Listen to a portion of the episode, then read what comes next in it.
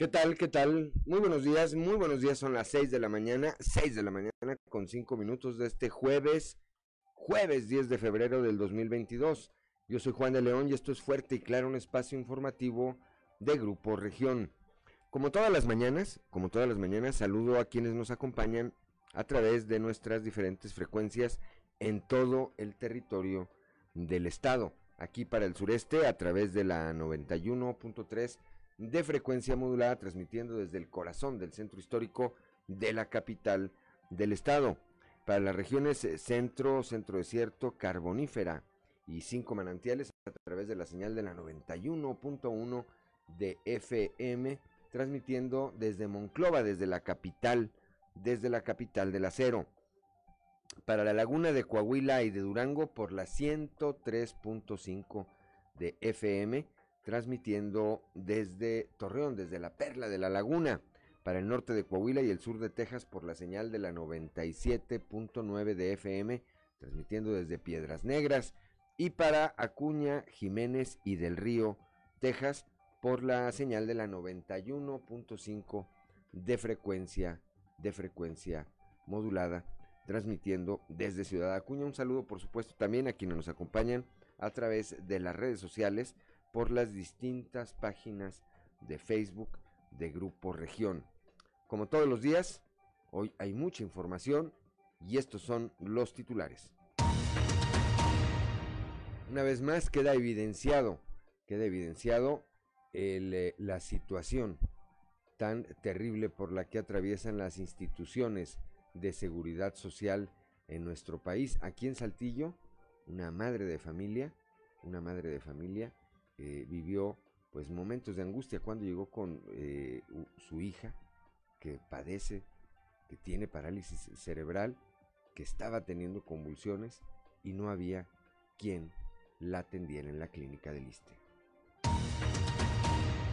Como parte de los procesos de control y confianza y después de una investigación interna, se descubrió que 2 policías municipales de Saltillo se dedicaban en sus ratos libres a asaltar tiendas de conveniencia. Ya fueron detenidos y consignados ante las autoridades. 3 suicidios se registraron el día de ayer aquí en la región sureste. Primero, un joven de 19 años en Bella Unión decidió cortar con su vida dándose un disparo con un arma de fuego. Más tarde, una señora, y por la noche un hombre de 59 años saltó de un segundo piso para terminar con su existencia. El rector de la Universidad Autónoma de Coahuila, el ingeniero Salvador Hernández Vélez, reiteró que no se reanudarán los contratos de docentes en la Universidad Autónoma de Coahuila que estaban trabajando de manera eventual. Familias de haitianos han preferido permanecer en la región carbonífera en busca de una estabilidad laboral en vez de continuar con su sueño de llegar hacia los Estados Unidos. Hoy vamos a platicar con Carolina García Valdés, una joven saltillense que ha sido seleccionada para asistir a un programa especial de la NASA, lo que había sido pues su sueño durante los últimos años. Ella estudia el 8º semestre de la carrera en Ingeniería Industrial y de Sistemas en el Tecnológico de Monterrey, Campus Saltillo. La articulación interinstitucional, el trabajo conjunto y el esfuerzo de todos los actores que inciden en el campo permitirán incrementar la calidad de los productos agroalimentarios, además de fomentar el mejor aprovechamiento de los mercados del país y del extranjero para consolidar el objetivo de ganar en el campo de Coahuila. Así se estableció ayer al quedar instalado el Consejo Agroalimentario de Coahuila. A fin de promover la salud integral entre los saltillenses, el gobierno municipal de Saltillo tiene a disposición de la ciudadanía servicios de odontología, a los que pueden acceder los ciudadanos fácilmente. Así lo dio a conocer el alcalde José María Fraustro Siller. Bueno, pues esta y otra información hoy aquí en Fuerte y Claro. Comenzamos.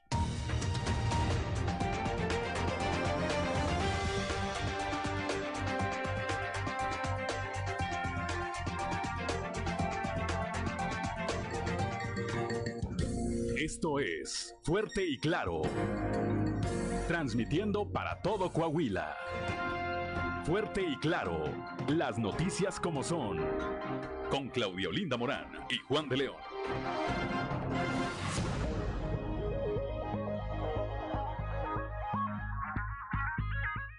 Son las 6 de la mañana con 11 minutos. A quienes nos acompañan a través de la frecuencia modulada, los invitamos a escuchar el siguiente audio y a quienes lo hacen por las redes sociales, a ver, además, pues las escenas de angustia que vivió hace un par de días una madre de familia que, como muchos de nosotros, acudimos a las instituciones de seguridad social en busca de auxilio médico.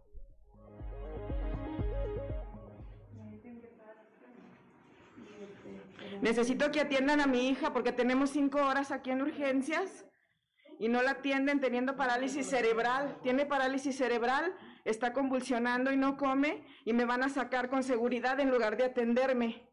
¿Sí? No, ya no, porque tengo 5 horas esperando. Necesito que atiendan a mi hija. Necesito que atiendan a mi hija. Pónganse en mi lugar, por favor. No me haga nada, porque se lo juro por Dios que usted se mete con Dios metiéndose con mi hija en silla de ruedas. Dese cuenta de lo que están haciendo aquí. Yo no necesito seguridad, necesito que atiendan a mi hija y que la atiendan ya. ¿Cuánto se va a tardar? No, ¿cuándo? Ahorita, tiene 5 horas ahí, no come y está temblando. ¿Cuánto tiempo me tengo que esperar? ¿Cuánto tiempo me tengo que esperar? No, por favor, no. Por favor, ustedes atiendan a mi hija. No me voy a estar esperando ya. No me digan que por favor. Es mi hija. No. No me digan que me espere más tiempo. No puede pasar. Por favor. No, ¿por qué no? No puede estar gritando. Tengo 5 horas esperando a mi hija en silla de ruedas. ¿Cómo que no le hace? Pero aquí no. Mi hija está enferma en silla de ruedas, discapacitada, llegó convulsionando. ¿Qué tengo que hacer para que me hagan caso? No, y si grito no debo gritar, no debe de gritar, me debo quedar callada. No, no grite aquí, señora. No. Es un hospital aquí, señora. Atiendan a mi hija si es un hospital y es una emergencia. Atiendan a mi hija. Sí, yo la entiendo. Atienda a mi hija. Mire, ellos, en lugar de poner orden y atender a mi hija, me van a sacar a mí. Sí, a mí me van a poner orden cuando es mi hija la que está mal y no la atienden. Dígame si la va a atender nada más. Le estoy hablando, doctor, por ética profesional, atienda a mi hija aunque sea día festivo. Por misericordia, está en silla de ruedas. Dígame si la va a atender. Ya la voy a atender. Necesito que la atiendan ya. Tiene 5 horas ahí, enfriándose en la silla de ruedas, por piedad, por misericordia. Si guarda silencio, ya lo voy a hacer. Por favor. Yo vengo a apoyar a este hospital para ver a su hija, ¿ok? No le hable a seguridad, no le diga que me tengo que salir, porque no me voy a salir aunque se me vaya la vida en eso, se lo juro. Van a atender a mi hija. Ahora ya le dijeron, pase a la paciente. Usted no me esté hablando.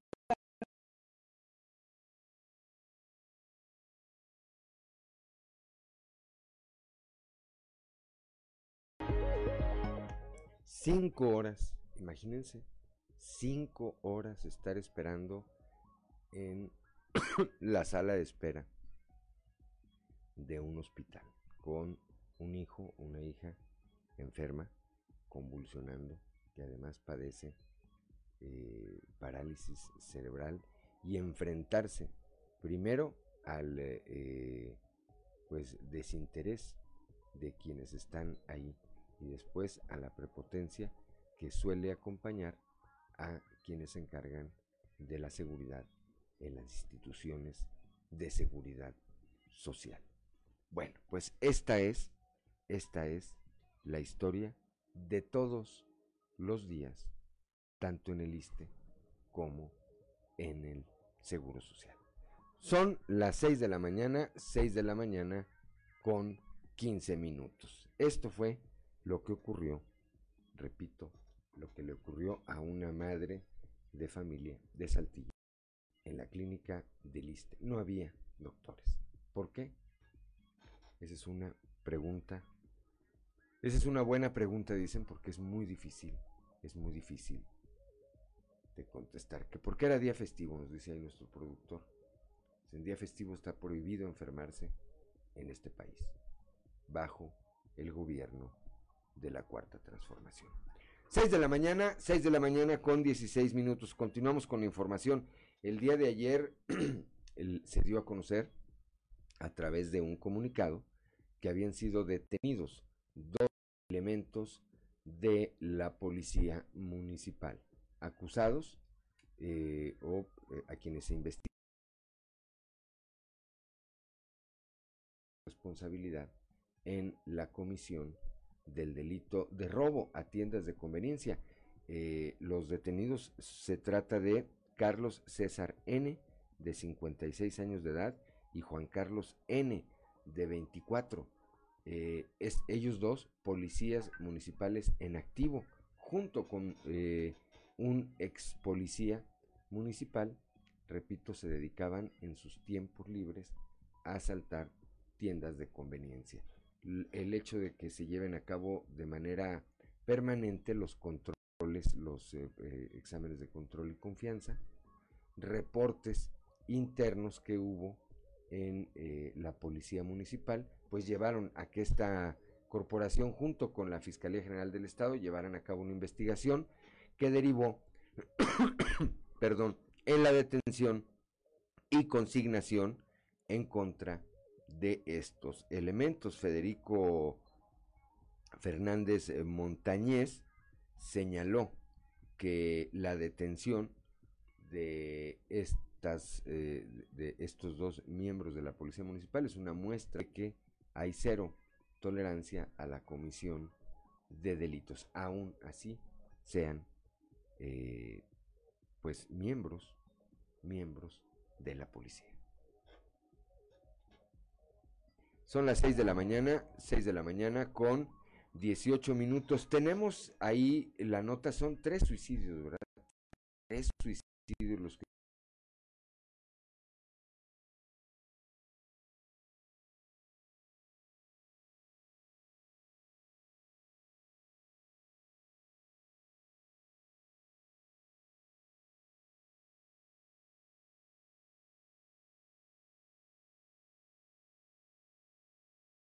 Bella Unión, en Arteaga, luego de que un joven de 19 años decidiera quitarse la vida de un disparo en la cabeza, siendo encontrado por su madre, quien refirió que padecía de depresión y ansiedad. El segundo hecho fue en la colonia Alberto Bonfil, en donde una joven mujer de 20 años, identificada como Montserrat Loera, terminó con su vida al ingerir varios medicamentos. Trascendió que tenía una fuerte adicción al cristal y en días anteriores ella comentó que quería quitarse la vida porque sus papás ya no la querían. Minutos más tarde, en la colonia Centenario, un hombre de 59 años acabó con su vida al lanzarse de un segundo piso, por lo que fue trasladado al Hospital General, pero ya no contaba con signos vitales. Trascendió que el hombre identificado como Enrique Herrera vivía solo y sufría de depresión y ansiedad.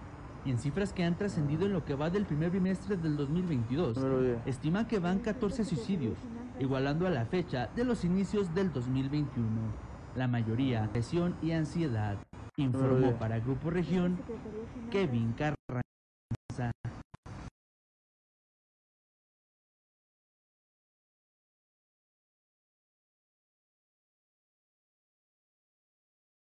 Veinte minutos antes de irnos al corte, saludamos como todos los días a don Joel Roberto Garza Padilla.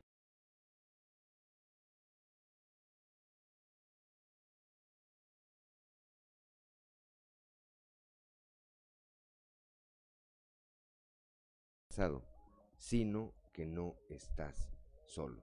Y es que sí, pues muchas veces nos da, pues no nos gusta que nos ayuden porque porque nos ponemos en, o sentimos que nos ponemos en una situación de vulnerabilidad, y no es así.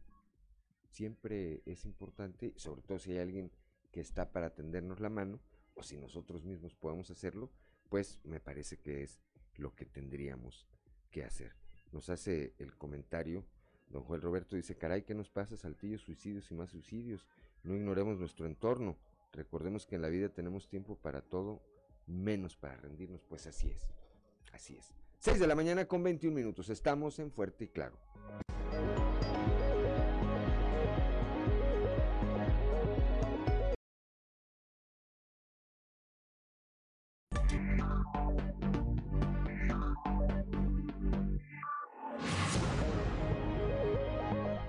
Son las 6:24 a.m. Claudia Olinda Morán, muy buenos días. Muy buenos días, Juan, muy buenos días a toda la audiencia que nos acompaña. A esta hora de la mañana, la temperatura en Saltillo 5 grados, en Monclova 8, Piedras Negras 7, Torreón 8 grados, General Cepeda 4 grados, Arteaga 5, Ciudad Acuña 6 grados, en Derramadero, aquí al sur de Saltillo 3 grados, Musquis 7 grados, San Juan de Sabina 5, San Buenaventura 8, Cuatro Ciénegas 8 grados, Parras de la Fuente 7 grados y Ramos Arizpe 4 grados centígrados. Pero si quiere pronóstico del tiempo para todo el territorio coahuilense, vamos con Angélica Acosta. El pronóstico del tiempo con Angélica Acosta.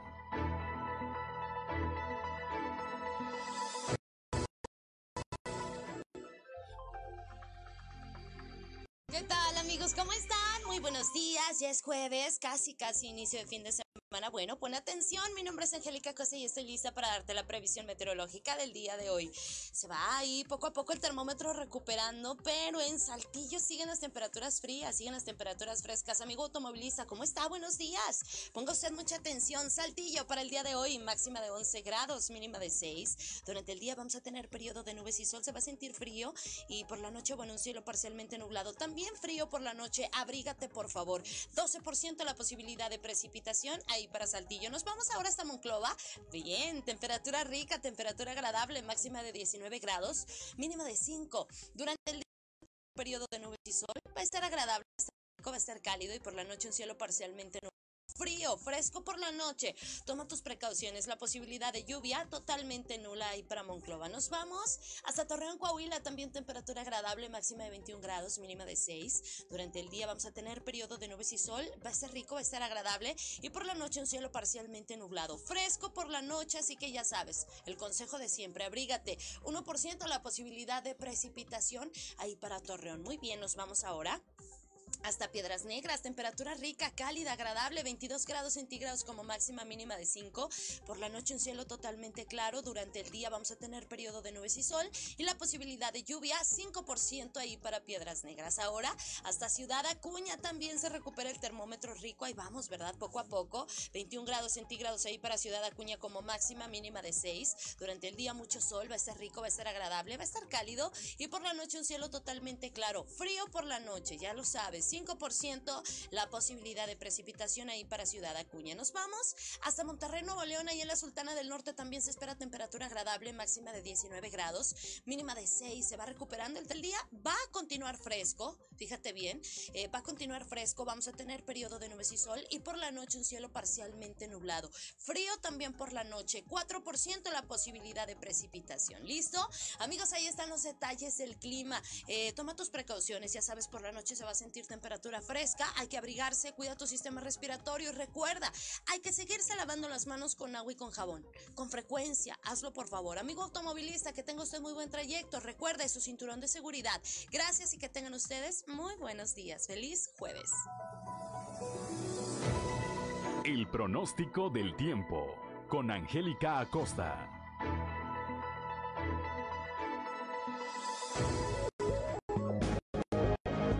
Son las 6:28 a.m. Antes de ir a un resumen de la información nacional, saludamos a nuestro amigo, el ingeniero Fernando Fuentes del Bosque, que como todos los días nos acompaña en esta transmisión a través de las redes sociales. Buenos días, ingeniero Fernando Fuentes del Bosque. Claudia Olinda Morán, un resumen de la información nacional. Detienen en Tijuana a presuntos asesinos de la periodista Lourdes Maldonado. Rosa Icela Rodríguez, secretaria de Seguridad y Protección Ciudadana, dijo que de acuerdo a la investigación se ha dado seguimiento a cada una de las evidencias, lo que permitió girar una orden de aprehensión y actos de persecución, así como solicitar órdenes de cateo, pero según las autoridades federales aún no se ha determinado el móvil del asesinato. Confirman hallazgo de 28 cuerpos en una fosa clandestina en Jalisco.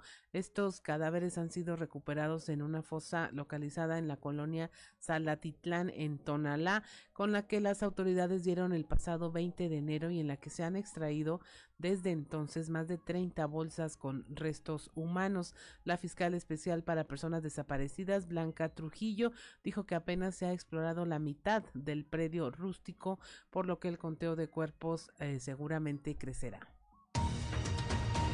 Realizan búsqueda de 13 migrantes en el desierto de Ojinaga, Chihuahua. Elementos de la Comisión Estatal de Búsqueda, así como familiares de 13 migrantes desaparecidos juntos con un traficante, esto en septiembre de 2021, realizaron el día de ayer un rastreo en el desierto en zonas muy específicas. Esto luego de que un adolescente de 14 años de edad, a quien hombres armados dejaron en libertad, huyó por el desierto de Chihuahua y ya en los Estados Unidos informó de este levantón de los migrantes.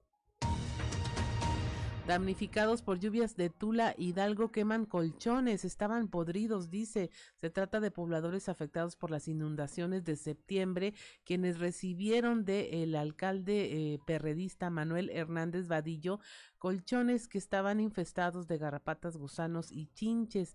Después de las inundaciones, Vadillo envió estos artículos supuestamente nuevos, pero luego de unos días notaron que emitían olores nauseabundos. Y finalmente vigilarán perros robot la frontera con Estados Unidos. El gobierno americano considera usar perros robot para vigilar la frontera, ya que son capaces de moverse por los terrenos más inhóspitos y podrían patrullar la porosa frontera entre México y la Unión Americana. Y bueno, anunció esta semana que considera desplegar a estos perros robot preparados para ayudar a las fuerzas de seguridad en la vigilancia fronteriza. Y hasta aquí la información nacional. Gracias, Claudia Olinda Morán. Son las 6 de la mañana con 31 minutos. Vamos rápidamente a la portada del día de hoy de nuestro periódico Capital, que en su nota principal pues destaca esto de lo que ya hablábamos: cero impunidad, caen 2 policías por robo. Más adelante haremos algunos otros comentarios respecto a este tema. Se suicidan 2, bueno, pues finalmente no fueron 2, sino 3 personas las que perdieron la vida ayer aquí en la región sureste, y perdieron la vida por voluntad propia. Reuniones a favor de la comunidad LGBTI. El día de ayer el secretario de Inclusión y Desarrollo Social del gobierno del estado, Manuel Jiménez Salinas, se reunió con representantes de la comunidad Sana Elredo para pues analizar temas propios. Haitianos desisten de ir a Estados Unidos, se quedan en la región carbonífera. Más adelante estaremos platicando con Moisés Santiago Hernández de este fenómeno de migración. Desistieron de buscar el sueño americano y prefirieron quedarse en Coahuila. El rector de la Universidad Autónoma de Coahuila, el ingeniero Salvador Hernández Vélez, bueno, pues dice que no hay marcha atrás, no va a haber recontratación de trabajadores eventuales. Son cerca de 1000 trabajadores eventuales los que pues no serán ya recontratados por la universidad. Esto permitirá un ahorro considerable en las finanzas de la máxima casa de estudios, y pues este dinero servirá para enfrentar la crisis económica por la que atraviesa esta institución. Vamos a platicar más adelante con Carolina García Valdés, esta joven santillense que pues está prácticamente a punto de ver cumplido su sueño, estar en la NASA. El día de ayer fue instalado el Consejo Agroalimentario de Coahuila.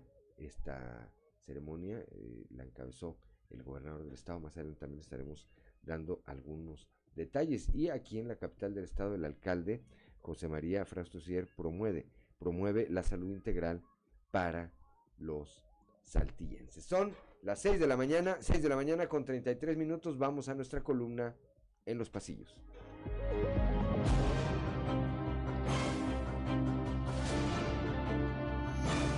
Y en el cartón de hoy, diplomacia, que nos muestra el presidente de México, Andrés Manuel López Obrador, quien tiene sus dos dedos índices pegados diciendo córtalas, mientras que viene una mano con el nombre de España dispuesta a cortarlas. A poco más de un mes de haber asumido el gobierno municipal de Saltillo, el alcalde José María Fraustro Siller demostró que en el tema de mantener la seguridad no le va a temblar la mano. La detención y consignación de parte de dos malos elementos de la corporación municipal dan cuenta de la cero tolerancia que hay por parte del gobierno municipal para quienes cometan un delito, así sean servidores públicos. El capítulo, sin duda, remitió a más de uno a los tristes tiempos en que gobernó el panista Isidro López Villarreal, cuando cuatro elementos de la corporación le arrebataron la vida a golpes a un maestro y dieron signos de la descomposición en que se encontraba el cuerpo policíaco ante el desinterés e indolencia del alcalde de ese tiempo. Muy activo anda el director de la Comisión Estatal de Aguas y Saneamiento, Antonio Nerio Maltos. Hace apenas unos días, junto con la alcaldesa de Sabinas, Diana Haro, encontraron una solución a la falta de agua en ese municipio. Y ayer, Nerio se reunió con los presidentes municipales de Acuña, General Cepeda y Arteaga. Sin duda, pronto habrá buenas noticias. Innumerables condolencias las que recibió la familia Salinas Cavia, con motivo del sensible fallecimiento del doctor Enrique Salinas Aguilera, ocurrido ayer. Descanse en paz. Son las 6 de la mañana con 35 minutos. Vamos rápidamente a un panorama informativo por el estado. Comenzamos acá en la región sureste con Leslie Delgado. El Instituto Mexicano del Seguro Social no va a reconvertir sus áreas COVID hasta que baje a 40% la ocupación. Leslie Delgado, muy buenos días. Buen día, informando desde la ciudad de Saltillo. Hasta que la ocupación hospitalaria descienda a un 40% en las clínicas del Instituto Mexicano del Seguro Social, que fueron habilitadas para atender la COVID-19, se podrán desreconvertir. Lo anterior fue puntualizado por el delegado del IMSS en Coahuila, Leopoldo Santillán, quien agregó que hasta que se fortalezcan los centros de atención denominados como CEMEX, se proyecta iniciar dicho proceso en los nosocomios. A continuación, escucharemos la información. No vamos a desreconvertir hasta que lleguemos a un 40% y fortalecer los centros de atención CEMEX, que es el centro donde se concentran todos los casos que requieren hospitalización. ¿Estas personas estaban vacunadas o no estaban vacunadas? El 70% solo tenían una dosis o no estaban vacunadas. Y las edades que más se está pegando pues siguen siendo de 55 a 70 años. ¿Y en otras enfermedades, no sé, influenza, gripa, cuestiones respiratorias? No hemos tenido, ha habido casos, pero no hemos tenido un gran porcentaje que digamos en cuadros respiratorios agudos de otra causa. Hasta ahorita sigue prevaleciendo el COVID. Agradezco la intervención y deseo que tengan un excelente día. 6 de la mañana con 37 minutos, Claudia Olinda Morán. Bueno, allá en la región norte, el toloache y la vela de unión son los elementos más buscados para celebrar este 14 de febrero. El reporte con nuestra compañera Norma Ramírez. Muy buenos días, esta es la información desde Piedras Negras.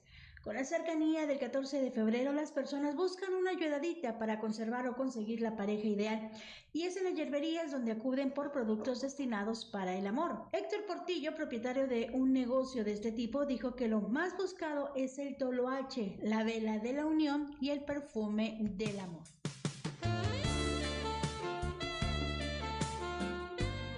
Aquí en lo que es la yerbería, lo que más piden es el perfume, que lo usan para el amor. Hay unos que vienen porque pues ya se quieren casar, los quieren amarrar y vienen y buscan el vencedor con el fin de dominarlos y que pues puedan pedirles el matrimonio que tanto lo desea la pareja.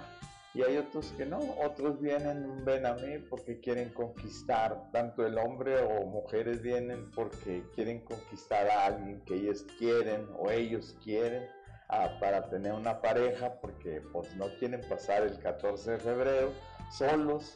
Y bueno, pues cada uno viene con una ilusión, una esperanza, y otros vienen buscando pues el amuleto con el fin de traerlo cargado, traerlo de energía para tener la felicidad, la pareja, el amor y pues, solucionar el estar solos, tener alguien con quien conversar y poderse amar y quererse.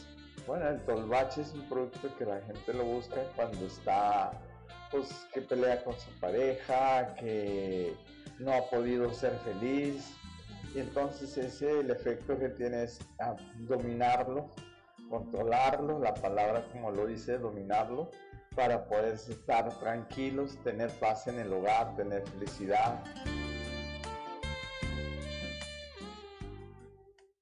Para Fuerte y Claro, desde Piedras Negras, Norma Ramírez. Son las 6:39 a.m. ¿A qué estamos? A 9, ¿verdad? A 10. Pues estamos a cuántos días, a 4 días. 4 días. De el 14 de febrero. Bueno, pues afínele. El ven a mí, el 7 machos, ¿verdad? Toloache e infinidad. La veladora, infinidad de remedios. Una lana, ¿verdad? También el buen trato. También eso cuenta, ¿verdad? 6:40 a.m. Estamos en Fuerte y Claro.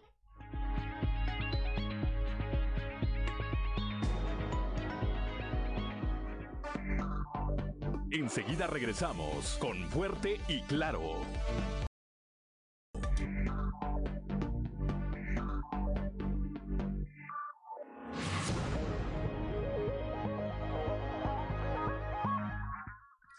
De la mañana con 45 minutos. Continuamos con la información y ya tenemos en la línea a nuestra compañera Guadalupe Pérez allá en la región centro, en donde bueno, nos entrevistó con el rector Salvador Hernández Vélez para hablar de este tema de las recontrataciones de personal docente en la Universidad Autónoma de Coahuila. Buenos días, Guadalupe. Muy buenos días, excelente día a todos. Y sí, efectivamente el rector se señalaba que de 7.800 trabajadores que se tenían en la universidad, la última quincena de diciembre, 611 trabajadores se les venció el contrato, en la primera quincena de diciembre se les venció este contrato y ya no se les renovó. Ahora para finales de febrero, otros 500 se les estaría venciendo el contrato y no, tampoco podría volver a retomarse estos contratos. ¿Por qué?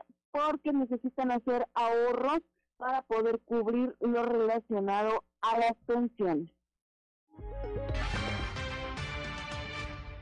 De los 7.800 trabajadores que había en la universidad, a 611 trabajadores se les venció el contrato en la primera quincena de diciembre, y eso ya no lo recontratamos.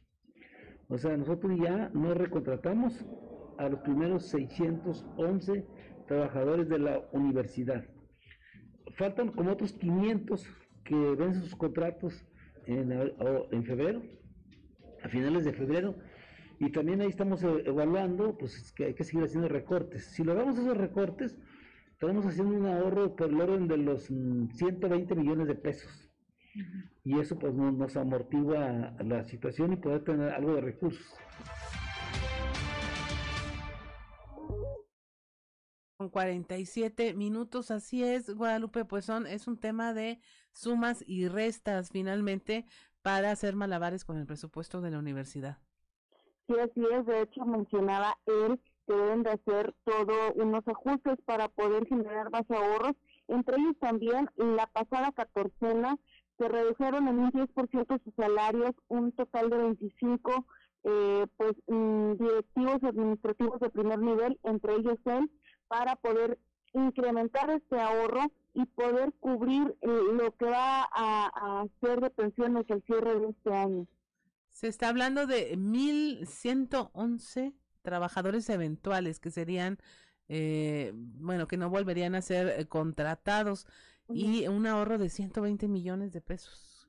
Sí, en ellos. Y luego esto se sumaría tentativamente a otras acciones que estarían realizando para poder incrementar este ahorro y poder cubrir lo relacionado a las pensiones. Señalaba que en diciembre del año pasado el monto era de 440 millones de pesos solo para pagar la cuestión de pensiones a lo largo de todo el año. Para este año calcula puede aumentar a 480, 490 millones tentativamente, porque mensualmente pues van a irse incrementando el número de trabajadores que van a solicitar sus pensiones ya, y bueno, pues eso se estará incrementando la bolsa.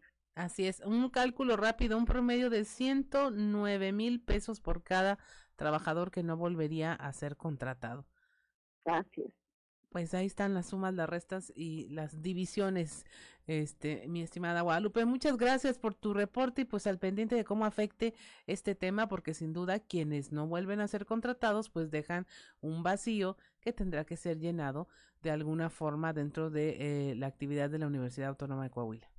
Sí, también otra cosa, además de esto, la Auditoría Superior de la Federación tiene en la mira alrededor de 400 trabajadores por tener dobles plazas, es decir, tienen una plaza completa en la universidad y al parecer reportan otra segunda plaza también completa en alguna institución de gobierno u otra área, donde pues bueno, ¿cómo puedes justificar no trabajar en dos áreas diferentes en turno completo?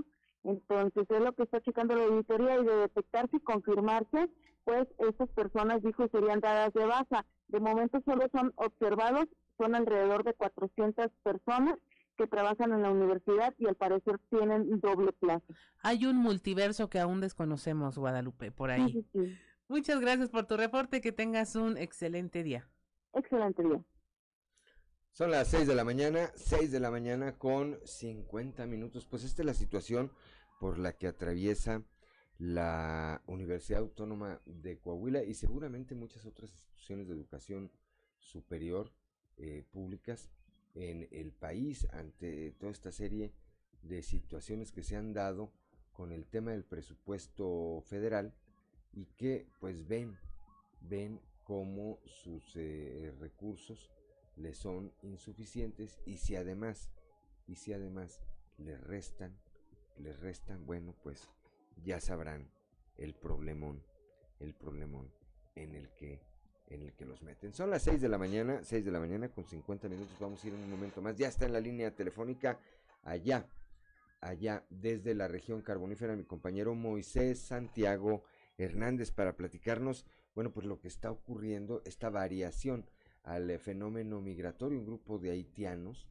que han, en su camino hacia los Estados Unidos, hacia tratar de llegar a los Estados Unidos, bueno, pues pasaron por la región carbonífera y decidieron quedarse ahí, renunciaron al sueño americano y pues adoptaron, Moisés, auditorio, el sueño coahuilense. Muy buenos días, Moisés.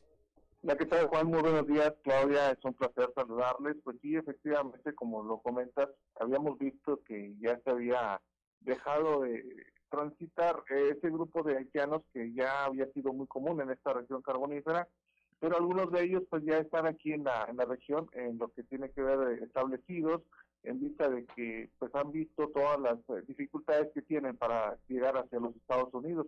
El día de ayer platicábamos con Joan, es una mujer haitiana que viene de Brasil, pero pues de origen haitiano, y nos señala precisamente, en lo que pudimos entenderle, que pues en realidad tienen ellos ese deseo de velar por el bienestar de sus familias y prefieren buscar trabajo aquí en la región. Las familias, las personas que se han aceptado con ellos, pues les han brindado algún tipo de apoyo para que puedan establecerse bien y después, en algún momento, si se requiere, pues llegar hacia los Estados Unidos. Ya cuenta con su estado migratorio legal, por eso se les hace muy fácil establecerse en esta región. Tenemos algo de lo que nos comenta. Yo soy haitiano. ¿Y ya se quedaron a radicar aquí en México? Sí. ¿Aquí en Coahuila? Yo viví aquí como 6 meses aquí. Y aquí está bueno, la persona aquí en México está buena. porque todavía yo no conseguí ni trabajar, ni nada, ni yo, ni esposa, y a persona que ayuda. ¿Cuántos vienen con usted? Yo vine como, yo tengo 6 meses aquí, como junio. ¿Vienen familia? ¿Es una familia? Yo vine con mi esposa. ¿Niños? No, mis niños están en Haití. Muy bien. ¿Les gusta vivir aquí en México? Gusta, porque yo estoy aquí como 6 meses, yo no quiero continuar, no, yo espero aquí. No sé si Dios quiere, si yo conseguir trabajar, va a ficar un 2, 3, 4, 6 años aquí hasta... ¿Prefieren quedarse aquí a buscar trabajo? Sí. ¿Ya no ir a Estados Unidos? Todavía no pensáis, no. Muy bien, ¿ya buscaron asesoría de migración? ¿Tienen algún documento ya validado por migración? Porque yo tengo permiso. Todavía yo estoy esperando. Son las 6 de la mañana con 53 minutos.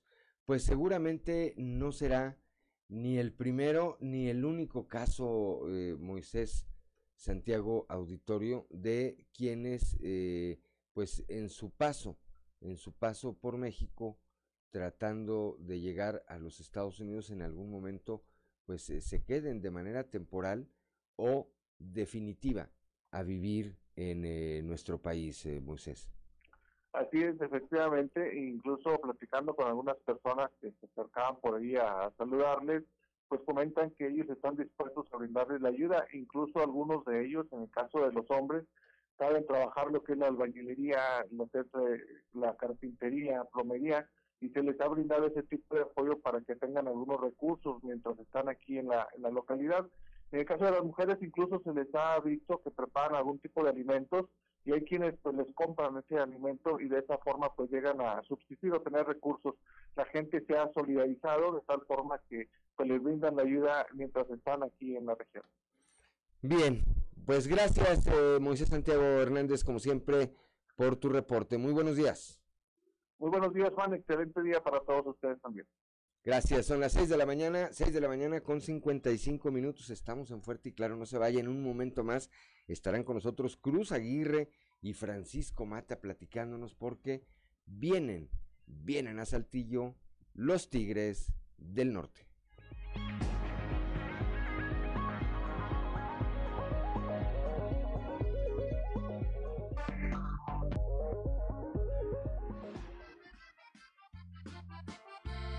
Hay malos entendidos ni reclamos. Olvidemos diferencias, por favor. Son las 7 de la mañana en punto. Escuchamos ahí, para quienes nos acompañan a través de la frecuencia modulada, escuchamos un pequeño fragmento de una de las melodías de los Tigres del Norte. Aprovecho para saludar rápidamente y de nueva cuenta a quienes nos acompañan a través de nuestras diferentes frecuencias en todo el territorio del estado de Coahuila, aquí para el sureste de la entidad a través de la señal de la 91.3 de frecuencia modulada, para las regiones centro, centro desierto, carbonífera y 5 manantiales por la 91.1 de FM, por la 103.5 de frecuencia modulada para la laguna de Coahuila y de Durango, para el norte del estado y el sur de Texas por la 97.9 de FM y para Acuña del Río y Jiménez por la 91.5 de frecuencia modulada. Decíamos un poquito antes de irnos al corte que no se fueran, esté ya con nosotros Chuy César y Cruz Aguirre, ¿verdad? Vienen los Tigres del Norte. Muy buenos días, bienvenidos. Muy buenos días. Buenos días, ¿cómo están? Bien, con mucho gusto estar por aquí con todos ustedes. Buenos días. ¿Después de cuánto tiempo regresan los Tigres del Norte a Saltillo? Los Tigres del Norte vienen después de más de 10 años. Vino un evento chico aquí en Saltillo, pero ya así como un concierto como tal, mucho más de 10 años. Entonces, realmente estamos muy contentos, Chuy y yo, de poder tener la oportunidad de hacer equipo y traer a este gran grupo musical. La verdad que es entrañable, es un grupo que tiene más de 44 años en carrera artística, entonces es increíble lo que generan a nivel mundial. Realmente eso es un tema bien importante. ¿Cuándo vienen? El día 5 de marzo, en el Recinto Ferial. Creo que es muy importante destacar que ha sido un trabajo en equipo entre la inversión pública y gobierno. O sea, sabemos que venimos de 2 años y medio donde la pandemia nos ha pegado fuertemente, donde hemos tenido altibajos. Nosotros que estamos en el giro comercial o de servicios, Cruz David y yo por nuestra parte, varios de nuestros nuevos son restaurantes de la ciudad. Entonces estuvimos en un sector muy atacado. Agradecemos el apoyo del gobernador, el Ángel Riquelme, del alcalde Chema Fraustro, en que hemos encontrado esa unión de poder apoyarnos, poder cuidar a los saltillenses.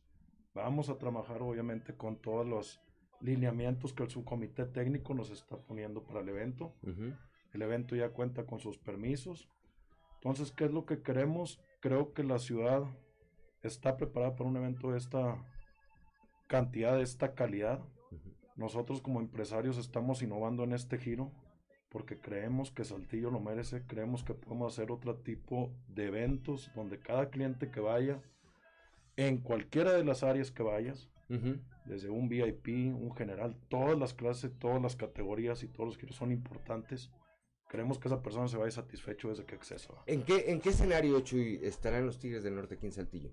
Va a ser en el patio, los jardines de la feria, en la explanada. Bien.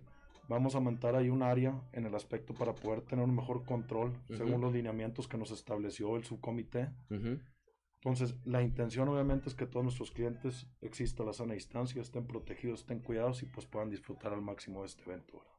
¿Qué hay que hacer para poder, me imagino que la venta, la preventa ya está en marcha? ¿Qué hay que hacer para adquirir boletos para este espectáculo? Mira, hay 4 oportunidades de adquirir los boletos. Una es en JR Sombreros, que ya es de bien sabido aquí en Saltillo, es uno de los negocios que se acostumbra a la venta de boletos. Otra es el Restaurante Tuétanos, Plaza Las Moras, que está ahí en la Avenida Universidad de Carranza. Y para todos los radioescuchas de Coahuila y de otras latitudes, tenemos el www.boletik.com. En esta página, la verdad que está muy fácil accesar. Ver el mapeo de la venta de boletos y sí, apresúrense porque vamos, gracias a Dios, con un 60-65%, lo comentábamos fuera del aire, de venta. En la reacción del primer mes de venta fue muy interesante. Todavía hay boletos muy interesantes en todas las áreas. ¿Entre cuánto y cuánto está un boleto para ir ahí a...? Pues tenemos boletos general en zonas desde los 250 pesos. 280. 280 ahorita es que en preventa empezamos en 250. Y el boleto ahorita más caro es de 2,700 pesos. Que es en el área VIP, estás en un rango de 10, 15 metros del grupo. Claro. Entonces hay un margen de 6 diferentes precios, donde es accesible obviamente para todas las personas. Garantizada, por supuesto, la seguridad del evento y todos los protocolos sanitarios. Así es. De hecho, son más de 120 personas de vigilancia que va a estar en el día de. También, como decía Chuy, tenemos el apoyo de parte de los gobiernos, donde van a estar apoyando la seguridad, parte de la privada, la pública, municipal y estatal, donde van a estar cuidando el evento. Entonces, por el lado de la seguridad estamos bien, el lado de la salud estamos bien. La cantidad de empleos generados, casi 400 personas en el día de directos. Y pues otros 120 personas indirectas. Indirectas, exactamente. Así. Más de 500 personas que se están generando y activando la economía de ese día, ¿verdad? Aparte de que todo lo que conlleva el de atrás. Agradecemos, de hecho, a toda la gente que está por detrás de todo esto, que es increíble el equipo que está formando. Y van a escuchar de nosotros para más eventos de este tipo. Próximamente. Son las 7 de la mañana, 7 de la mañana con 6 minutos, estoy platicando con Chuy César y Cruz Aguirre. Rápidamente, antes de despedirnos, repítanos de nueva cuenta, ¿cuándo vienen los Tigres del Norte y en dónde podemos encontrar los boletos? 5 de marzo, en el Recinto Ferial, en Saltillo es muy bien conocido como Terrenos de la Feria. Los Terrenos de la Feria. Exactamente. La venta de boletos está en JR Sombreros, en Restaurante Tuétanos, en Pedro Figueroa, en Plaza Las Moras, enfrente del Ateneo, un costado, ya hice ahí publicidad, enfrente, y al lado de Cántaros, ¿verdad? Y para todos los radioescuchas afuera de Saltillo y también para los de Saltillo, www.boletik.com. Muy fácil para accesar a esa página. Los esperamos y apresúrense porque queremos que estén ahí. Queremos que estén ahí toda la gente que le gusta a los Tigres, que sabemos que son miles y miles y miles, hasta millones, ¿verdad? Bien, Cruz, pues Chuy, primero una felicitación por y un reconocimiento por invertirle a Saltillo, por apostarle a Saltillo y por supuesto, pues nuestros mejores deseos de que sea un gran día el próximo 5 de marzo en esta presentación, el regreso a un espectáculo para todo el público de este grupo tan tradicional en nuestro país.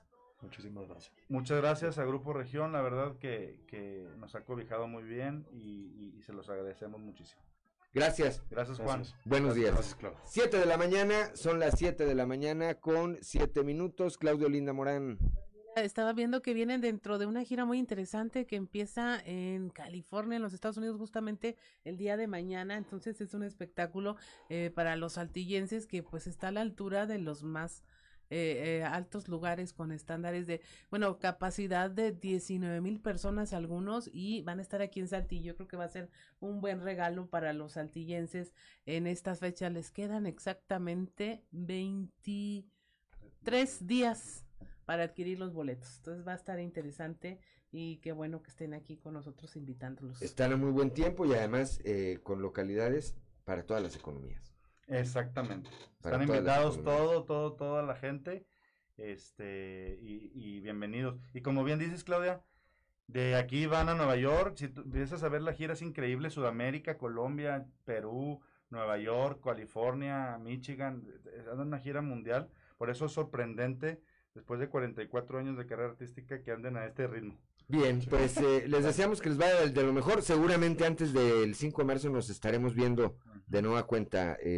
Cruz, Chuy, muchas gracias. Gracias a ustedes. Gracias. Muy buenos días. Son las 7 de la mañana, 7 de la mañana con 9 minutos. Les comentábamos también al inicio de este espacio que íbamos a platicar hoy con Carolina García Valdés, una joven saltillense que estudia el 8º semestre de la carrera en Ingeniería Industrial y de Sistemas en el Tecnológico de Monterrey, Campus Saltillo, y que pues como muchos otros jóvenes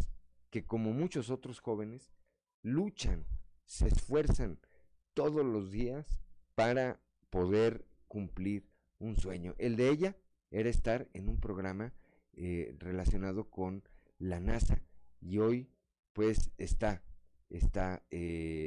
prácticamente a punto de cumplirlo. Carolina, muy buenos días, te saludamos, ya está en la línea telefónica, te saludamos Claudia Olinda Morán y Juan de León, muy buenos días.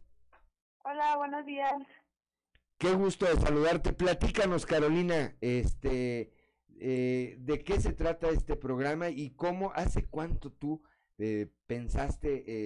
comenzaste a imaginar estar en él y qué es lo que viene. Pues yo desde los 6 años estaba soñando con llegar a la NASA algún día y pues al fin se me está cumpliendo con este programa que se llama International Air and Space Station, organizado por una agencia mexicana que se llama AEXA. El programa consiste en ir una semana a instalaciones de la NASA en La Habana, en donde pues nos van a poner diferentes retos, desafíos, simulaciones y proyectos para competir contra otros equipos de estudiantes seleccionados. ¿Qué tuviste que hacer, Carolina? ¿Qué tuviste que hacer para poder acceder a este programa? Primero tuve que llenar mi registro.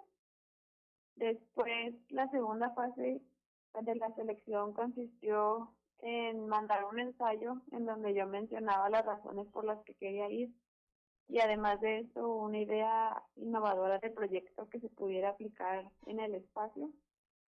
Y la tercera fase consistió en una entrevista en donde ya eran preguntas un poco más personales y técnicas sobre el sector. Claudia Olinda Morán. Carolina, muy buenos días. Dime, ¿qué escribiste en tu ensayo? ¿Qué razones diste para que este fuera elegido y que finalmente pasaras a la siguiente etapa de quienes podrían acceder a este programa? Hola, buenos días. Pues mi proyecto consistió en una idea innovadora que pudiera mejorar la salud mental de los astronautas, y pues es básicamente un dispositivo que les permite estar monitoreando su actividad cerebral para que los estén revisando desde acá en la Tierra y puedan prevenir alguna enfermedad mental que pudieran tener ellos. Comentas que tu mamá te decía que algún día ibas a llegar a al espacio. Sí. Es de tus principales porristas, me imagino. Sí, mis papás y mi hermana. Cuéntanos, el tema de soñar con ir a algún lugar, esto te lo pregunto porque seguramente habrá algunos niños a esta hora de la mañana que puedan estarte escuchando y que piensan que a lo mejor los sueños son inalcanzables, pero tú lo estás logrando. ¿Qué tienes que hacer en tu vida diaria, en tu disciplina, para que finalmente lo que tú sueñas se convierta en realidad? Pues primeramente creer en nosotros mismos, en que podemos lograr grandes cosas, que tenemos la capacidad, y después pues tener la disciplina y el esfuerzo de luchar por lo que queremos, o sea, no darnos por vencidos en ningún momento. Platícanos una cosa, bueno, estamos platicando, son las 7 de la mañana, 7 de la mañana con 13 minutos, estamos platicando con Carolina García Valdés, esta joven saltillense de 20 años que estará pronto en un programa de la NASA, ese sueño que tuvo desde los 6 años. Platícanos una cosa, Carolina, ¿hubo algún momento en que sintieras que esto no iba a pasar? No, nunca me di por vencida, como que siempre tuve fe en que iba a quedar en el programa, pero nunca lo vi tan real, o sea, hasta este momento, hasta este año. ¿Cómo te avisan y cuál es tu reacción cuando te enteras de que tendrás esta oportunidad con la que soñaste todo este tiempo?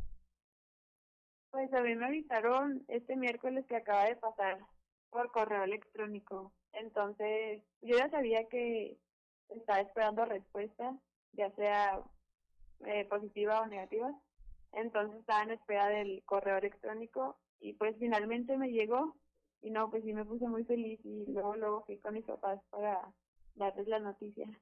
Ándale, era lo que te iba a preguntar, ¿con quién compartiste de manera inicial esta buena noticia y qué te dijeron? Sí, con mis papás y con mi hermana, se pusieron muy felices y pues me dijeron que, o sea, que ellos siempre creyeron en mí, en que lo podía lograr. Claudia Olinda Morán. Carolina, ¿cuánto tiempo estarás allá? El programa es de una semana. Una semana. Sí. Vas a hacer como una pausa en tu carrera. Tengo entendido que vas en octavo semestre de Ingeniería Industrial y de Sistemas en el Tecnológico de Monterrey. Haces como una pausa y luego continúas en tu escuela. Sí. Ahora, tengo entendido que tienes excelentes calificaciones y como parte de la disciplina de la que hablas, para quienes nos escuchan, eso es algo que le da un valor agregado en tu desempeño y que finalmente te ayuda a conseguir este tipo de logros. Sí, tengo muy buenas calificaciones. Yo creo que también eso fue lo que me ayudó para lograr esto. ¿Qué les dirías finalmente a quienes nos escuchan, papás, hermanos, que han sido tu fuente de que te echen porras, a los propios estudiantes de jóvenes de tu edad, para que no se rindan, que no caigan en esto de no se puede, es que no se puede? Pues que tengan sueños grandes y pues que siempre busquen la manera de lograrlos. Todos podemos lograr grandes cosas y pues ir tomando las oportunidades como se vayan presentando también. 7 de la mañana con 16 minutos. ¿Algo que quieras agregar esta mañana, Carolina, para quienes te escuchan en todo el territorio del estado de Coahuila a través de las frecuencias de Grupo Región, pero pues en cualquier lugar del mundo, además a través de las redes sociales?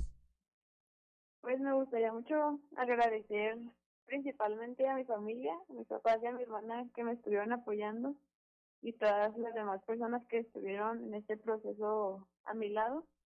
Y también pues que durante estos días voy a estar realizando actividades para poder cubrir el costo del programa, por si me pudieran apoyar también. Bien, pues estaremos en contacto para que una vez que inicies toda esta serie de actividades, de acciones, podamos también aquí en el Grupo Región ser el vínculo con la comunidad que quiera participar contigo y ayudarte a completar este sueño. Sí, muchísimas gracias. Bien, pues muchas gracias a Carolina García por haber tenido esta comunicación con nosotros. Vamos a estar en contacto con ella y seguramente ahora cuando ya ande allá por la NASA, pues tendrá oportunidad en algún momento de tomarnos una llamada. Gracias, Carolina, muy buenos días.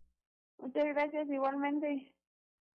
Gracias, son las 7 de la mañana con 18 minutos. Vamos rápidamente a Torreón con nuestro compañero Víctor Barrón. Preocupa la contaminación allá por la quema de residuos.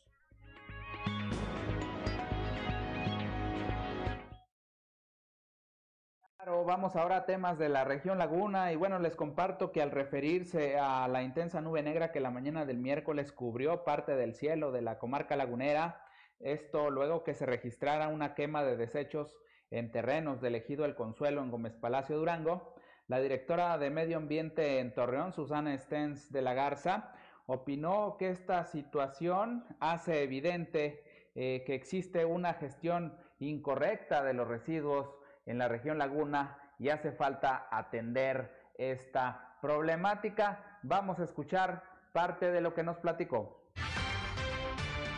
Existió un programa de calidad del aire que era metropolitano. Uh-huh. Actualmente se maneja el ProAire desde el Estado. No quiere decir que no haya coordinación, uh-huh, ya que en cuanto sucede algo, digamos, tan visible como lo que vimos el día de hoy, que fue la quema de basura en el ejido del el Consuelo, pues siempre hay comunicación entre protección civil de los diferentes municipios, como yo supongo que así fue.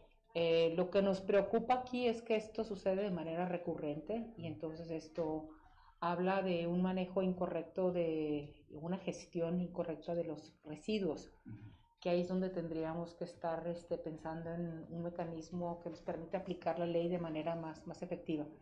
Porque hoy sucedió en Gómez, pero luego otro día sucede en el Cañón del Indio, acá del lado de Torreón, también hay reportes, otras veces en Zaragoza. Lo que sí es que todo esto abona una mala calidad del aire. Esto es todo en la información. Desde La Laguna reportó Víctor Barrón. Un saludo a todo Coahuila. Gracias a Víctor Barrón allá desde Torreón, desde la Perla de la Laguna, cuando son las 7 de la mañana con 20 minutos. Estamos en Fuerte y Claro. No se vayan, un momento más vamos a platicar primero con Toño Zamora de las trizas y los trazos allá desde la región centro y más adelante, como todos los jueves, con nuestro amigo Yanko Abundis, experto en las finanzas personales.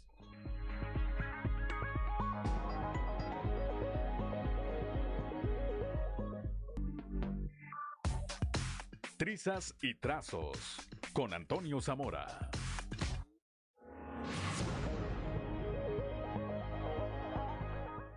Son las 7 de la mañana con 24 minutos y como todos los días desde la región centro, allá desde la capital del acero, nuestro compañero periodista y amigo Toño Zamora. Toño, muy buenos días. Buenos días, Juan, buenos días a las personas que nos sintonizan a esta hora. Fíjate que ayer a las 9:30 de la noche llegó una circular a los diferentes departamentos de Altos Hornos de México.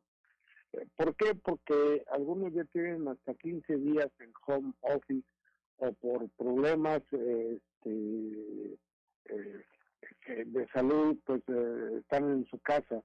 Y ahí les pagan, aunque no como si fueran laborando, ¿no? Como si estuvieran laborando.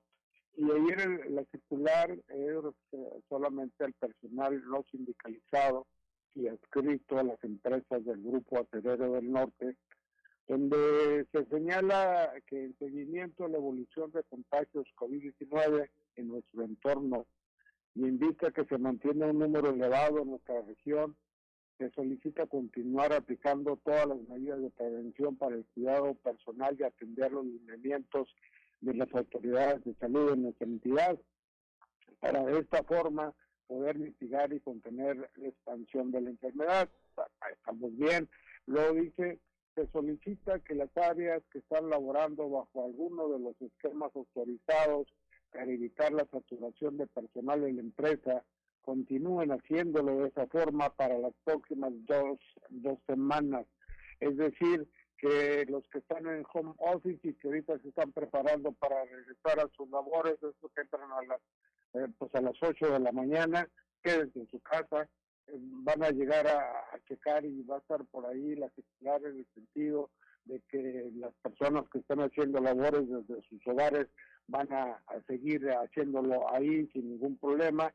Y bueno, y van a pedir, también piden en esta circular que quienes tengan síntomas o sospechosos de COVID se informen de inmediato al área de medicina del trabajo, aun cuando se encuentren laborando desde su hogar, esto para orientación y seguimiento. Y es que muchos de los contactos, Juan, sabemos, son fuera de la casa, no necesariamente en el trabajo.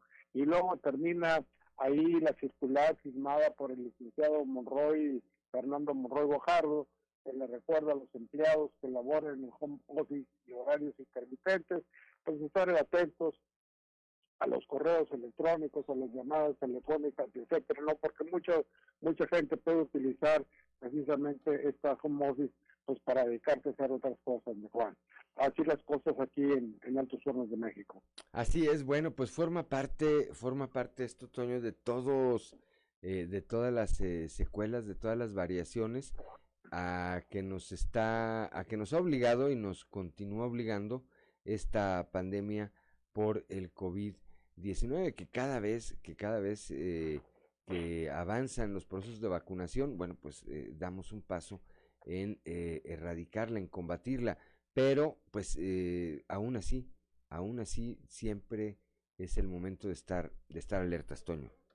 Pues, hemos estado a 1,700 casos en el estado, ha bajado a 300, parece que se está estabilizando en esa cantidad de 300 casos en Coahuila de COVID, se espera que baje más, pero es como tú dices, ¿no? Se tienen que tomar las precauciones necesarias y más en los trabajadores y sobre todo en los que tienen más de 60 años y también los que sufren de alguna enfermedad crónica o degenerativa, como entre ellas la diabetes, ¿no? Que ocasiona, que el COVID-19 le ocasiona más fallas al organismo.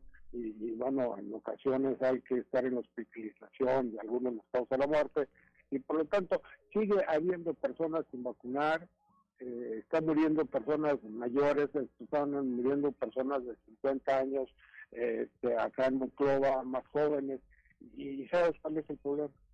Que muchos de ellos, o la mayoría de ellos, no están vacunados. Ese es un gran problema. Sigue habiendo antivacunas, Juan. Esa está siendo la constante entre gente que está hospitalizada o que lamentablemente está en un estado de grave de salud o que pierde la vida, que no creyeron o no creen en las vacunas, Toño. Bueno, pues estaremos pendientes de este y de muchos otros temas y platicaremos mañana, Dios mediante, mañana ya de viernes, mi querido Toño. Mañana es viernes, qué bueno. No.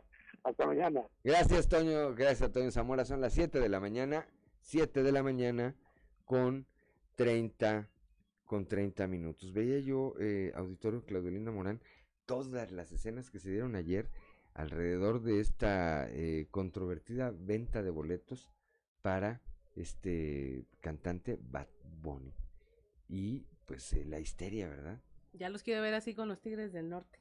A ver si es cierto. Más o menos va a andar así. No, pero sí fue toda una locura, ¿verdad? Así es. Toda una locura, muchas jovencitas en la histeria porque no encontraban boletos y demás, haciendo ahí horas y horas filas para ver a un cantante que yo honestamente no conocía. Y ayer tuve la curiosidad de preguntarle a mi señora esposa y me dijo, te voy a poner en letra aquí en la computadora las letras de las canciones de este hombre y dices, pues no, ¿verdad? No, por eso luego entiendes que este mundo ande al revés. Son las 7 de la mañana, 7 de la mañana con 31 minutos, ya está en la línea telefónica, como todos los jueves, nuestro amigo Yanko Abundis, experto en finanzas personales, y hoy vamos a hablar de los remates inmobiliarios. Yanko, muy buenos y fríos días desde Coahuila. ¿Cómo estás, Juan? Te saludo con gusto. Y pues bien, aquí estamos con algo de frío, estamos padeciendo los efectos del Frente Frío número 28 o 29 acá en el norte del país y con temperaturas pues bastante gélidas, pero bien, con salud y trabajando, Yanko. Afortunadamente, gracias a Dios, y escuchaba la nota que estaba dando ahorita y en verdad es sorprendente, ¿no? Cómo la gente puede seguir cosas tan vacías y tan banales. Y discúlpame porque seguramente me van a tupir, pero porque también me van a tupir, pero... sí, seguramente, pero oye, Yanko, fuiste muy educado, Juan, con la palabra que usaste, banal. Pero es basura. Totalmente. Sí, te digo, yo no tenía idea, Yanko, la verdad. Yo tampoco, tampoco, o sea, me dijeron y me di a la tarea porque dices, bueno, algo espectacular debe de ser, ¿no? Sí. Qué terrible, qué vacío está este mundo. Y luego, sí, mi querido Juan. Tuve, como lo señalaba ya, la curiosidad de decirle a mi mujer, le dije, a ver, pues ubícame las canciones o qué cantan. Me dijo, mira, tengo aquí la letra.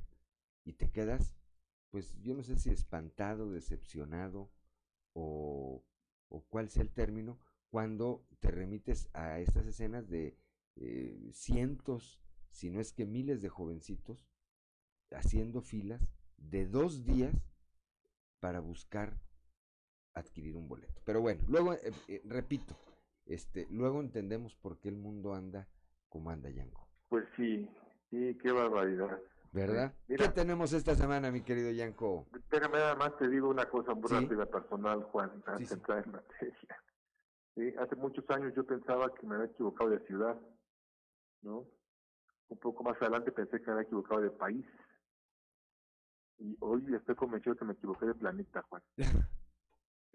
De verdad, ¿verdad? Vamos a lo nuestro. Vamos a lo nuestro. ¿Qué tenemos esta semana, Yanko? Se ha puesto de moda, Juan, esto de los remates bancarios, los remates inmobiliarios. Entonces imagínate que en la mejor zona de Saltillo te hablo y te digo, amigo Juan, tengo una casa, 1000 metros de terreno, 600 de construcción, tiene alberca, cancha de tenis, y te pido 600,000 pesos por ella. Dices, wow, pues no lo tengo, pero yo pido prestado a ver qué hago, porque eso es una ganga. Esa colonia es la mejor de la ciudad, y con estas características, seguro vale 10, 15, 20, 50 veces más. No, pues claro que la quiero. Perfecto. Nada más que hay 2 condiciones, Juan. La primera, no la puedes ver. La segunda, no la puedes habitar. Cuando menos en 2 años. En 2 años. Pero, pero, la tienes que pagar ahorita. ¿Sí? Entonces, pues, sigues pensando que es una ganga, ya hiciste una vaquita con la familia, la hermana, el primo, un tío, pediste un préstamo en la oficina y juntaste tus 600,000 pesitos y vas y pagas. ¿Sí? Y pasa un año, y pasan 2, y pasan 3, y pasan 4, y pasan a la historia tus 600,000 pesos. ¿No? Desaparecen. ¿Qué es lo que ocurre? Y esto lo vemos, Juan, con los teléfonos celulares que te los hackean, ¿sí? Que con el WhatsApp, con Internet, que tus claves bancarias, que, pues, en fin, contactos, etcétera. Pues también, obviamente, pasa que son cantidades muchísimo más grandes. Claro. ¿Sí? Y a la gente le entra la ambición y dicen, pues esa casa que a lo mejor cuesta 5 millones de pesos, pues la consigo en 600,000 y pues, hice el negocio de mi vida, ¿no? O sea, soy muy bien abusado. Claro. ¿Sí? Déjame decirte, Juan, que sí existen esos remates inmobiliarios, esos remates bancarios, claro que existen. pero no son todos los que aparecen en los medios de comunicación. Hay mucho fraude. Punto número 1, hay que cerciorarse que no sea un fraude. Punto número 2, hay que ver la conveniencia de comprarlo, porque, fíjate, Juan, a lo mejor sí, efectivamente es la mejor colonia de Saltillo, ¿sí? Y el terreno sí es muy grande y la construcción también es de un excelente tamaño, pero ¿no será que te la van a entregar destruida, Juan? Y la pagas barata, pero al final del día con la remodelación te sale igual de cara o más. Yo sé de casos, Juan, de gente que, en particular una persona mayor, ya bastante mayor, 85 años, que tiene un departamento que renta, y eso, y su pensión, que es muy modesta, eso le permite irla pasando, ¿sí? Hace algún tiempo le desocupan el departamento y se llevaron hasta los muebles del baño, se llevaron el interfón de la cocina, se llevaron la tarja del fregadero, y se gastó lo que cobraba de renta en un año, se gastó en remodelarlo. Y obviamente es una persona pues no boyante, tuvo que pedir un préstamo para poder pagar, y en lo que se rentaba y se recuperaba, y tardó tiempo en ponerse a mano, ¿sí? Eso es en un simple arrendamiento. Ahora imagínate en un pleito en donde alguien está perdiendo su casa, donde lo van a sacar porque no pagó. Pues hay gente de todo. Sí, hay gente decente que dice, bueno, sí, no pagué, que me saquen, aquí están las llaves y adiós. Pero hay gente que se enoja, que se enchila y que dice, pues, a ver cómo les dejo la casa, y te la dejan hecha a pedazos. Se llevan hasta el pasamanos. ¿Perdón? Se llevan hasta el pasamanos, Yanko. Sí, claro. ¿Sí? Y no la puedes ver. Ahora, hay una forma de checarlo, Juan. Yo te pregunto, ¿tú sabes dónde está el juzgado más cercano a tu casa o a tu trabajo? Ok, y si vas a ese juzgado, ¿tienes idea qué preguntar? Pues no, en realidad no. No, yo tampoco, Juan. Entonces hay que buscarse a un abogado decente, honesto, que te lleve el caso y que le digas, mira, tengo esta posibilidad, me enteré de esto, de la casa fulana, bla, bla, bla, lo que ya platiqué. Sí. Y quiero saber en qué condiciones está el pleito, el expediente. ¿En cuánto tiempo se determina esta gente que tiene que salir? Porque es muy probable que esté habitada la casa, ¿sí? ¿En cuánto tiempo la entregan? Y principalmente, Juan, ¿es real?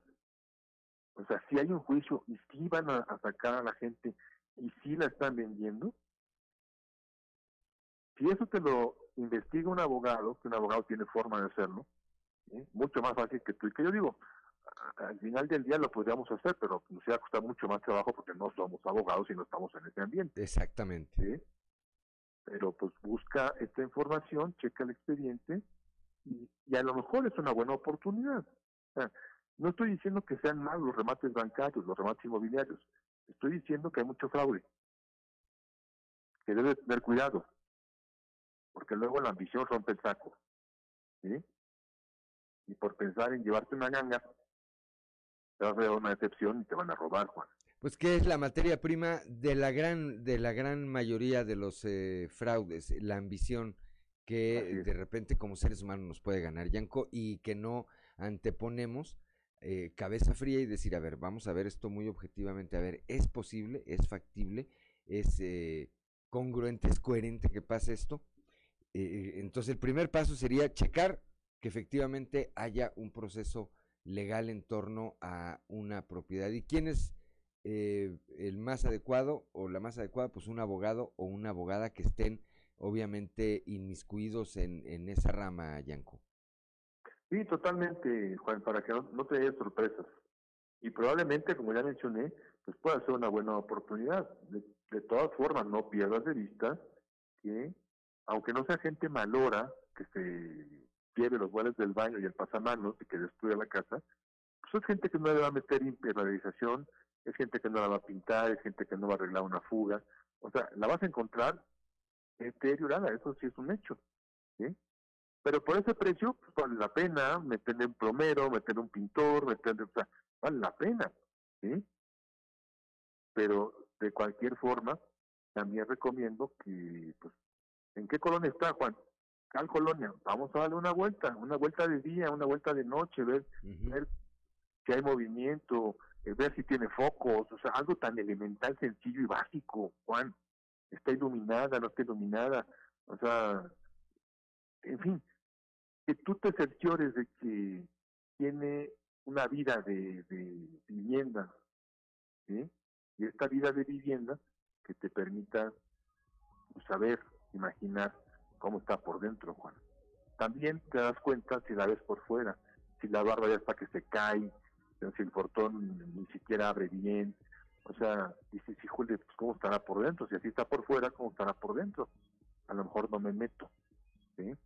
A lo mejor ves que hay movimiento y que está en buenas condiciones y que si va a una pintadita que siempre hace falta, no pasa nada, ¿no? Por el precio que me la van a dar, por supuesto que vale la pena, Juan. Pues estar con los ojos muy abiertos, Yanko, la recomendación.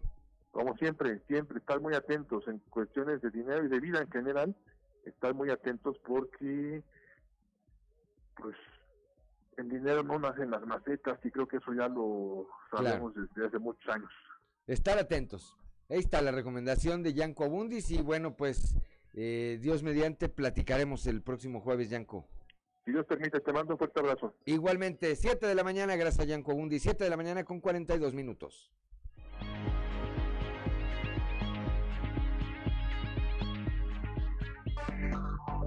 Enseguida regresamos con Fuerte y Claro.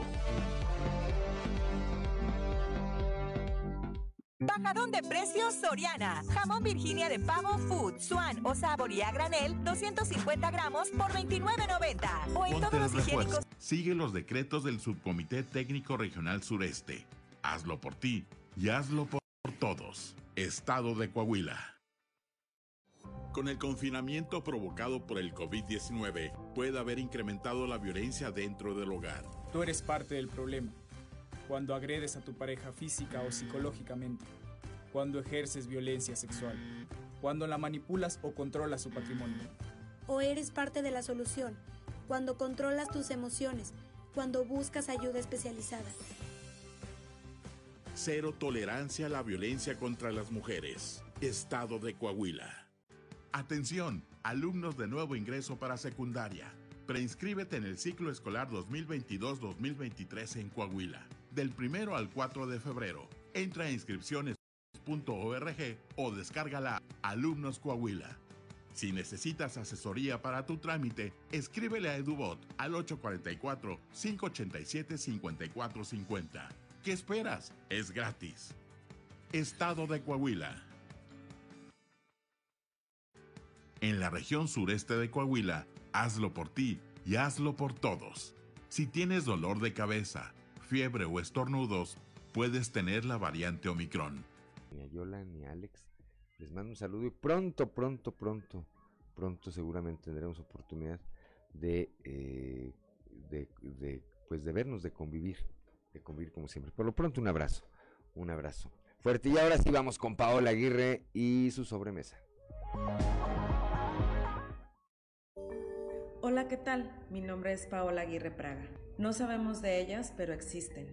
Con sus descubrimientos y aportaciones, muchas han cambiado nuestro entorno y sin embargo conocemos muy poco de su legado. Las mujeres científicas han vivido a la sombra de sus colegas, olvidadas por las élites intelectuales de cada país y época. Si quieres saber más sobre este tema, te invito a que leas mi columna Sobremesa en la edición impresa de Capital Coahuila y en las redes sociales de Grupo Región.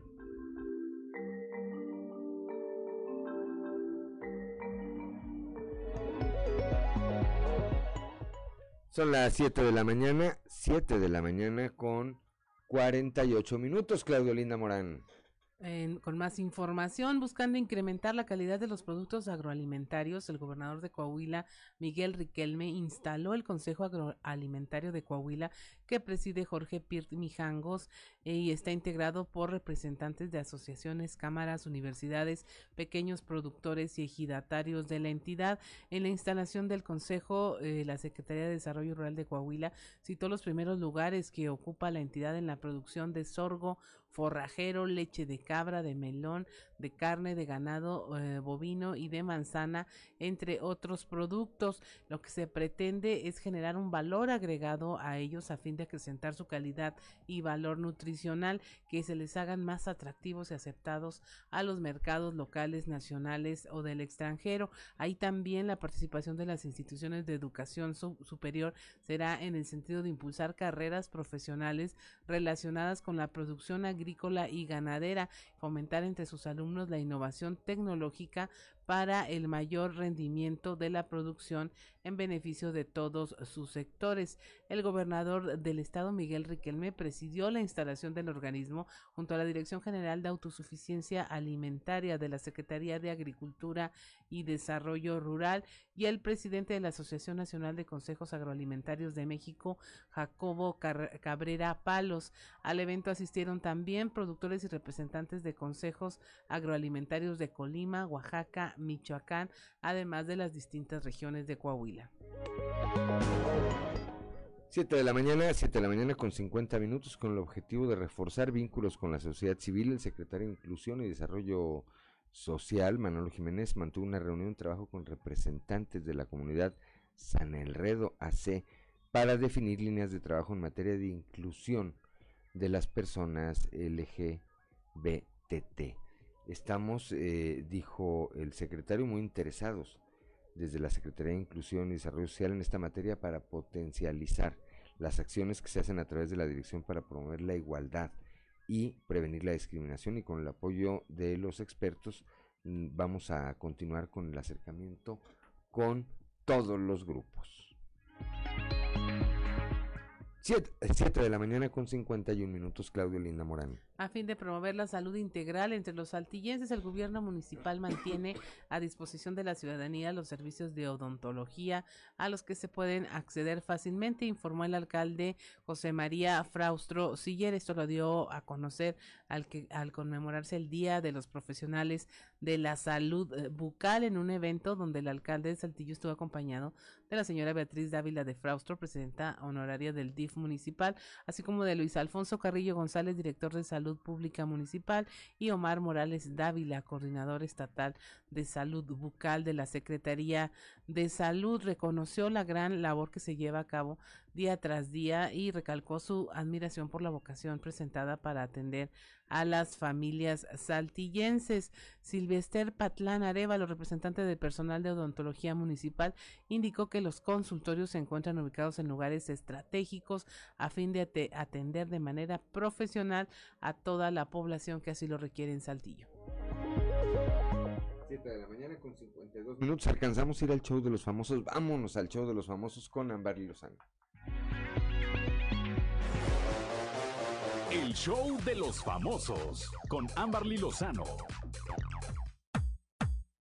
William Levy responde a los rumores de infidelidad con actriz española. La separación de William Levy y Elizabeth Gutiérrez sigue rodeada de misterio. Ninguno de los dos ha querido decir nada al respecto, más allá de unas breves declaraciones que la actriz realizó hace unos días en el podcast de una amiga para aclarar que ella no se quedó embarazada de su hija con el objetivo de atrapar a su ex, tal y como había asegurado Jackie Bracamontes en su autobiografía, mientras hablaba del romance que ella habría mantenido con el guapo actor cubano.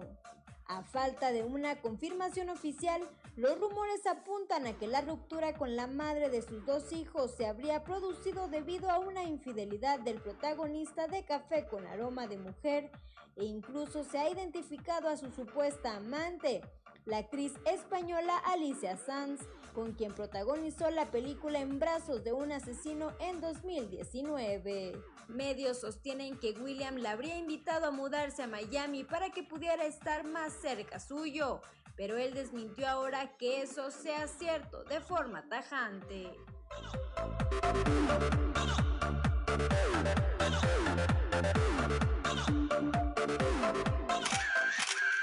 Carla Estrada celebra la nominación al Óscar de su hijo Carlos López.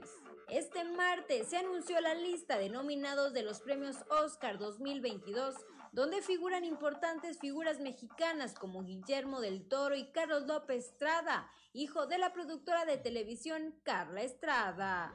Este hecho hizo que una de las primeras en reaccionar fuera la productora de telenovelas como Alborada y El Privilegio de Amar, quien no dudó en felicitar al director de la cinta Raya y el Último Dragón, que está nominada a la mejor película animada. Fue a través de su cuenta oficial de Instagram que Estrada se mostró feliz por la nominación de su hijo, a quien le envió un entrañable mensaje a través de sus redes sociales. Hoy es un día especial, diferente, con muchas emociones encontradas y un gran orgullo de saberte, hijo mío, nominado al Óscar con tu película Raya. Gracias por estas lágrimas de felicidad que provocas en mí. Te amo y te admiro. Felicidades. Esto fue lo que posteó.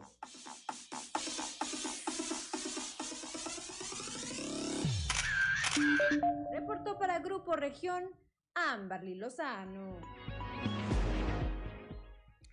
Son las 7 de la mañana con 55 minutos. Antes de despedirnos, están circulando algunas fake news, incluso una utilizando pues un logotipo prácticamente idéntico, por no decir que es el mismo al de el Heraldo de Saltillo, solamente que acá aparece como el Heraldo de Coahuila, que no existe el Heraldo de Coahuila, es el Heraldo de Saltillo.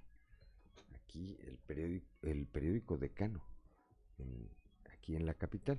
Y bueno, esta fake news se refiere a que Pedro Carrizales, alias El Mijis, habría sido encontrado sin vida a un costado de la carretera federal 53, que tampoco, me parece que no existe esa carretera. Hay una carretera 57 y hay una 54. Dice esta fake news: elementos de la Policía Federal de Caminos dieron con el macabro hallazgo tras inspeccionar un coche abandonado en dicha carretera. Esto es falso, es una fake news. Ahí, entre otros periodistas, Carmen Aristegui, ¿verdad?, Claudia Olinda Morán está desmintiendo esta versión. No ha sido localizado todavía controversial personaje y esta fake news, esta noticia que corre en las redes sociales, pues es totalmente falsa. Ya nos vamos esta mañana ya de jueves. Gracias por el favor de su atención. Lo esperamos el día de mañana ya de viernes, aquí a partir de las 6 y hasta las 8 de la mañana en Fuerte y Claro, y de las 8 a las 9 de la mañana en Región Informa. Gracias a Ricardo Guzmán en la producción, a Ricardo López en los controles, a Claudia Olinda Morán, como siempre, por su acompañamiento, a Osiel Reyes y Cristian Rodríguez y Osiel Reyes, que hacen posible la transmisión de este espacio informativo a través de las redes sociales. Les recuerdo que Fuerte y Claro es un espacio informativo de Grupo Región bajo la dirección general de David Aguillón Rosales. Yo soy Juan de León y le deseo que tenga usted el mejor de los días.